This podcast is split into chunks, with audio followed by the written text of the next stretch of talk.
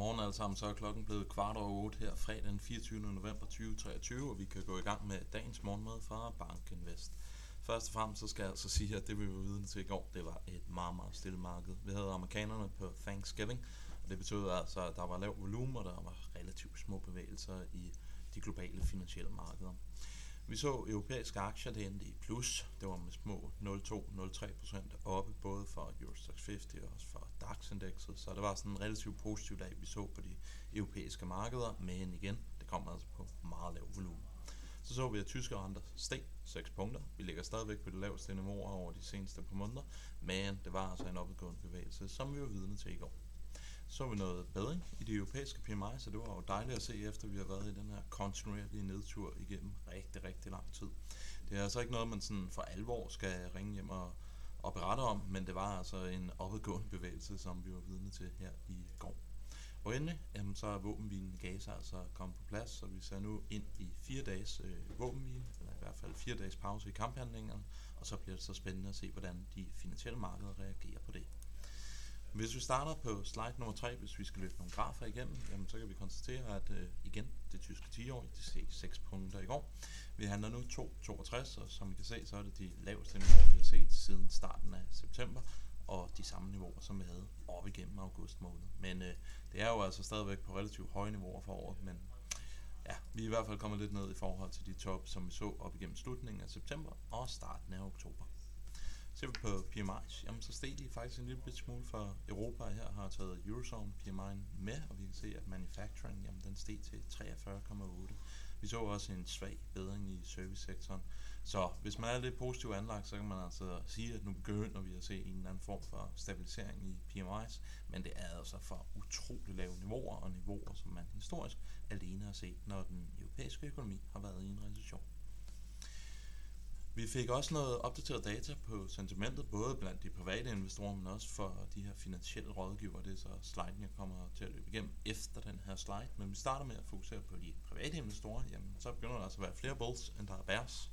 Og AII-indekset, jamen det steg til 21,7. Så vi er næsten tilbage på at have den samme optimisme, som vi havde over sommeren 2022. Så det bliver interessant at følge, om den her kommer til at stige, hvis det her Santa Claus Rally det får lov til at fortsætte. Og så kan du lave samme rundspørg, men i stedet for at spørge en masse private investorer, så spørger du en masse finansielle rådgivere, og de går altså også hen og bliver mere og mere bullish her på det seneste. Så det er altså sådan en illustration på, at sentimentet, det positive sentiment, det breder sig lidt ud i markedet i øjeblikket. Ser vi på vores øh, svenske broderfolk, jamen så valgte de altså at holde renten uforandret i går. Det var sådan lidt blandet landhandel, hvad folk forventede, om der skulle komme et hike eller ikke et hike, men de valgte altså som sagt at holde den i ro. Så Riksbanken de har altså stadigvæk en pengepolitisk rente på 4%, hvilket i en historisk kontekst er relativt højt. Vi er lidt under den top, som vi så før finanskrisen, men der er altså nogle gevaldige pengepolitiske stramninger, vi har set i Sverige. Nu den her graf, jamen den starter i år 2000, og bare for at illustrere nogle af de udfordringer, som Sverige har været igennem historisk, så har jeg taget fuldstændig samme graf med, men starter så bare tilbage i 1980. Og der kan vi jo øh, se meget, meget tydeligt. 92 pengepolitisk rente på 500 procent det sætter altså lidt øh, gårdsdagens pause i relief. Så det sjove her, det var ligesom at illustrere, hvor kraftigt det egentlig var, da Sverige i den grad var under pres i, tilbage i starten af 90'erne. Hvis vi ser på drawdowns i lejlighedspriserne i Stockholm, jamen, så kan vi konstatere, at de er 14% nede, så vi ser altså et svensk boligmarked, der også har reageret en smule på de her pengepolitiske stramninger. Det har altså som sagt været et boligmarked, der er relativt under pres, og indtil videre, jamen, så er det altså en 14% drawdown, vi har set i lejlighedspriserne. Og hvis vi nu skal forblive på den her lidt lette tone i lyset af, at der ikke skete det helt store ting på det finansielle marked i går, jamen så har jeg taget sådan en economic forecast med for Sverige. Det er den, vi har til venstre, og så for Danmark, det er den, vi har til højre, og jeg har bare taget et screenshot fra Bloomberg. Hvis vi fokuserer på den øverste linje, jamen der kan I se, at real BNP'et for USA, det er forventet at komme, eller for øh, Sverige, det er forventet at komme ud på minus 0,6 i 2023, 0,5 i 2024, og så 1,9 i 2025. Og det kan man altså så holde op med de danske tal, som ser markant pænere ud. I høj grad også løftet af, at Novo det buller der af. Men indtil videre, så ser det altså ud til, at øh, Danmark, vi øh, er i øjeblikket i gang med at slå vores storebror. Og det bliver altså også udtrykt i valutakursen, hvor jeg har taget øh, uh, SEC DKK med.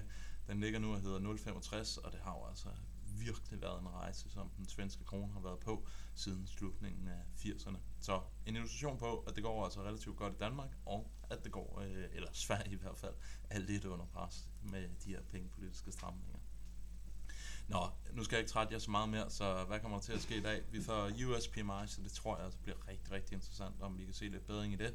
Jamen, så vil det altså give noget øh, hedder det, fuel to the fire på det her Goldilocks scenarie. Så forhåbentlig så kan vi se nogle stærkere PMI's, end hvad der er ventet i markedet. Så bliver det en kort dag, for så vidt jeg forstår det, jamen, så lukker det amerikanske marked kl. 1 deres tid. Det vil så sige kl. 19 vores tid. Vi får IFO, Uh, øh, vi ser lidt blandet tal ud af Asien her for morgenstunden. Det er lidt op, det er lidt ned.